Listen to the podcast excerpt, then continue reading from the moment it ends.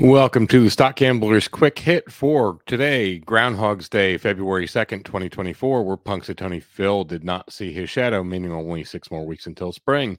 Today, we're zooming in on Wall Street, where big tech has done it again, propelling the S&P 500 and NASDAQ to all-time highs, thanks to the standout performances from Meta Platforms and Amazon.